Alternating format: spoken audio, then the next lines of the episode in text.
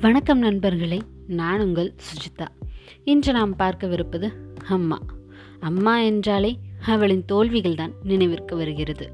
முதலில் என்னவன் என்று அவனுக்காக தன் ஆசைகளிடம் தோற்கிறாள்.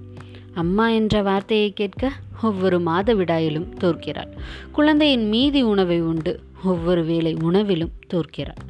உணவு உட்கொள்ளும் பொழுதெல்லாம் தனக்கு பசிக்கவில்லை என்று பொய்யுரைத்து மீதம் இருக்கும் உணவை உண்டு. தன் பசியிடம் தோற்கிறாள். குடும்பத்தாரின் உடல்நிலை சிறிது சரியில்லை என்றாலும் பார்த்து பார்த்து பேணி காத்து தன் உடல்நலத்தை கவனிப்பதில் தோற்கிறாள். ஆபரணங்கள் எல்லாம் எனக்கு வேண்டாம் என்று தன் நகையையும் விற்று தன் குழந்தைக்கு வாங்கி கொடுத்து தனக்கு பிடித்த சின்னஞ்சிறு விஷயத்திலும் தோற்கிறாள்.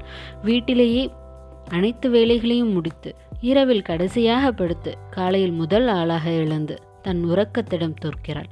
இறுதியாக கடைசி காலத்தில் தன் வாழ்நாளை நிம்மதியாக கழிக்க மற்றவரின் நிம்மதிக்காக முதியோர் இல்லம் சென்று தன் நிம்மதியிடம் தோற்கிறாள்.